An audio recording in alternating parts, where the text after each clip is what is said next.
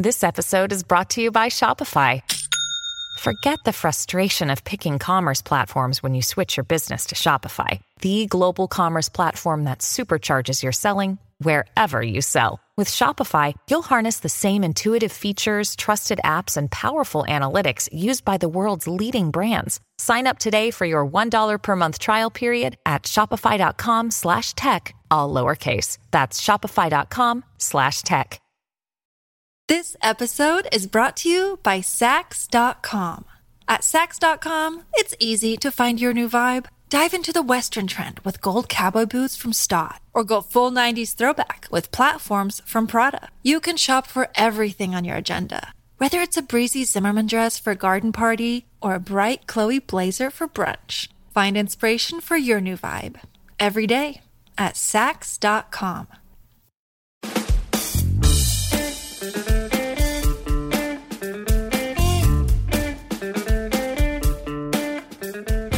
Let's talk today about the business model of operating a curatorial website. Curatorial website curation. What do I mean by that? Well, there are a lot of successful blogs that have built a huge following by curating various content, uh, various things or items that they found online. For example, thisiswhyimbroke.com has amassed hundreds of thousands of followers posting about cool gadgets. And that site earns affiliate commissions whenever visitors click through to purchase those gadgets from Amazon.com and other merchants. A few other examples of long running curatorial sites are brainpickings.com, swiss miss.com, and kottke.org. We'll link all of those up later in the notes. All of them rely on a combination of direct donations and advertising. In most sites like these, there's a mix of original writing combined with a lot of posts that are basically like, you know, hey, go look at this thing, where the curator is simply passing on interesting items to their readers. So we're going to look at a detailed example today. Uh, by the way, welcome to Side Hustle School. My name is Chris Guillebeau. So glad you're here. And in this story today, jealousy leads to opportunity when a bored graphic designer channels her love of artwork into an online masterpiece that celebrates artists across the globe. It's a really great story. I love everything about it from the inspiration to the passion and dedication she put into it, as well as the ultimate success that comes from it. So stay tuned for Jealous Designer starts popular art blog. This episode is brought to you by Saks.com. At Saks.com, it's easy to find your new vibe. Dive into the Western trend with gold cowboy boots from Staud, or go full 90s throwback with platforms from Prada. You can shop for everything on your agenda, whether it's a breezy Zimmermann dress for a garden party or a bright Chloe blazer for brunch. Find inspiration for your new vibe every day at Saks.com. Another day is here, and you're ready for it. What to wear? Check. Breakfast, lunch, and dinner? Check. Planning for what's next and how to save for it? That's where Bank of America can help. For your financial to-dos, Bank of America has experts ready to help get you closer to your goals. Get started at one of our local financial centers or 24-7 in our mobile banking app. Find a location near you at bankofamerica.com slash talk to us. What would you like the power to do? Mobile banking requires downloading the app and is only available for select devices. Message and data rates may apply. Bank of America and a member FDIC.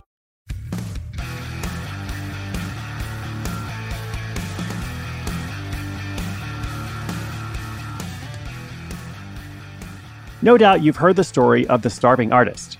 When someone loves the work they do so much they'll do it despite financial hardship.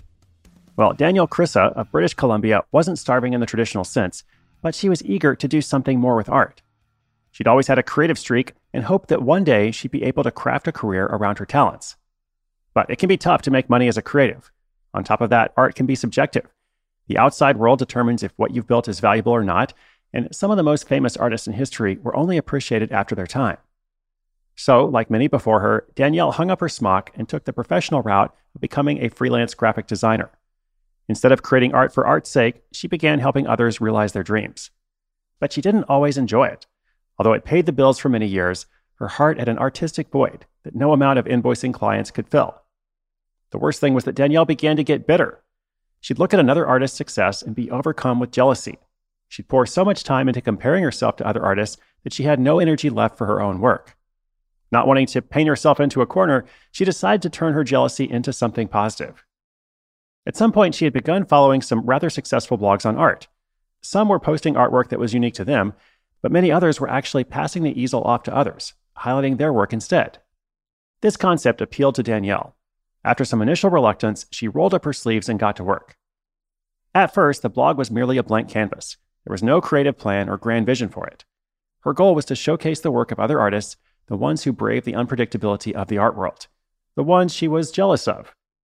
And just like that, the name of the blog wrote itself The Jealous Curator. Since envy was the topic of the day, she even added a fun little tagline I wish I'd thought of that. With the domain name selected and a $20 hosting plan purchased, Danielle now had a little artistic studio to call home, an online home at least, an online studio. In no time at all, that blank canvas began to fill with color. If she stumbled across an artist's work she admired, she'd write a few words about it and publish it on the blog. Afterwards, she'd reach out to that artist to let them know that they'd been featured. Although she didn't realize it at the time, this small piece of outreach enabled her to build a community. Each time she shared someone's work, they'd share her write up with their own audience. And then some of those people would subscribe and become regular readers of The Jealous Curator. In this way, she started to grow quite a following. In fact, her readership grew by leaps and bounds, eventually reaching more than 250,000 Facebook fans and 180,000 on Instagram. Her inspiration grew along with it. What started as a small project to get her out of a creative rut began to transition into a fully fledged passion. At that stage, just one thing was missing monetization. Danielle was now an artist in her own unique way, but she was still a struggling artist since she wasn't getting paid for it.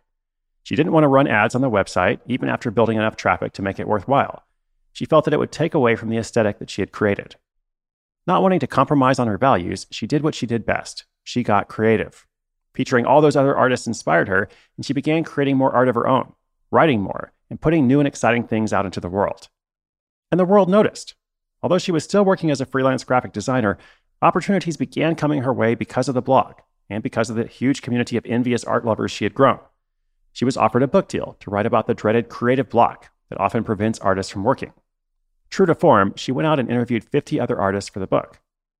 That book led to two others through the same publisher, and she began receiving speaking opportunities to share her unique insights. She was featured on podcasts like Being Boss and even landed a spot on Oprah's show and magazine. And here's the interesting thing through those books and speaking opportunities, she was beginning to get paid. The money was still such a byproduct of enjoying herself that she didn't even keep track of it.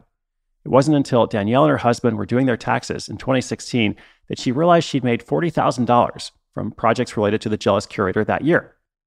That number was all the proof she needed to go full time. The way she saw it, if she could bring in $40,000 without trying to make money, what heights could she reach if she did? She wrapped up her freelance gigs and put all of her focus into the Jealous Curator.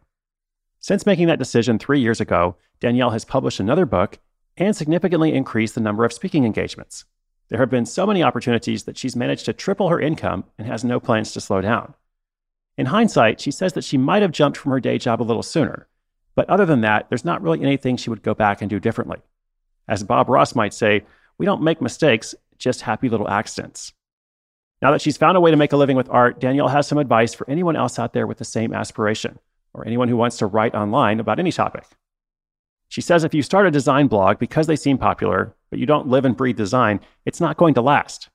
Write about what you care about. Write about what you love. If it's rock gardens or cats or vegan recipes, write about that.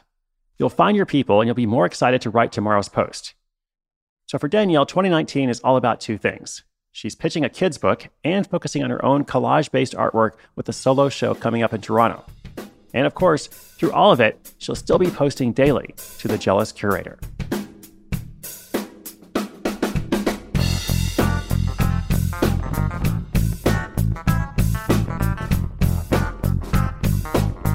All right, great project. Fantastic. I love this so much. I think I've seen it a couple of times online, but now I'm definitely going to go and follow it on Instagram. Now, a couple of key points here, though. Um, it, to do this right, like to truly build this kind of business, it, it absolutely can become a sustainable revenue source, uh, community that stays with you for years and years. But it's not going to happen without work. This is definitely not a get rich quick plan. Uh, one of the most important things you need to do is, uh, in addition to you know choosing the topic that you're passionate about, she highlighted, like it has to be something that you love because you're going to do it over and over. But also, you have to post often and you have to post consistently. Uh, you want people to keep coming back to your site over and over. You want them to see it as this like flagship resource. Uh, and for that to happen, most people who are successful with this kind of curatorial approach, uh, they are posting daily. Sometimes they're posting several posts a day. And it's not necessarily an overwhelming task because what you're posting is essentially discovery. Like, oh, I, I found this thing, go and look at it. Here are a couple of sentences about it. Maybe here's a paragraph or two about it. And sometimes it could be more, sometimes less, but it is somewhat about volume. It's about finding your voice, the right topic, etc. Uh, but then just you know doing it over and over. And the second key pathway, something that I mentioned briefly in the story, uh, each time she shared someone's work, they would share her write up with their own audience, and then some of those people would subscribe and become regular readers. So that is absolutely the right strategy in this approach. I would just caution you and say it's it's not always so simple. Like not every feature you do is going to share with their audience and and you know bring in those subscribers. It's the kind of thing that increases and ramps up over time.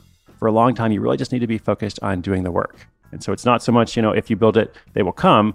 Um, but in this case, you have to do a lot of building. That's my only caution, but I think it is a wonderful business model and it does still work. There are still people doing it in lots of different ways. So I will leave you with that today. More to come tomorrow, of course, and every day from there on out. Uh, inspiration is good, but inspiration with action is so much better. I hope you're taking action on something that you believe in. Today's show notes, including links to uh, the sites I mentioned in the introduction, uh, as well as Danielle's work, of course, uh, will be at sidehustleschool.com slash 818. That is for episode 818. We are rolling along, posting daily, posting consistently, because I believe in this mission and because I care about you. I want it to be helpful and useful to you.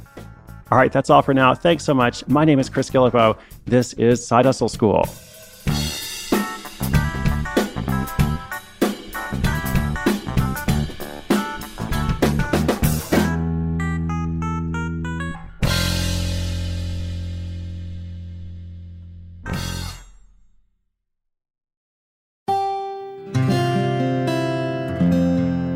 From the Onward Project.